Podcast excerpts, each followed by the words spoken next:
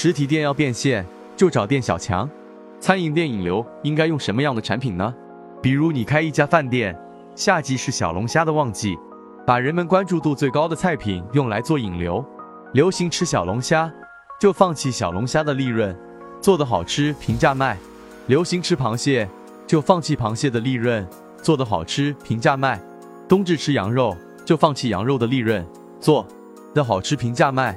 二十四个节气的引流菜品随便牺牲，因为我们要的是门店的客流量，然后其他菜品全部正价。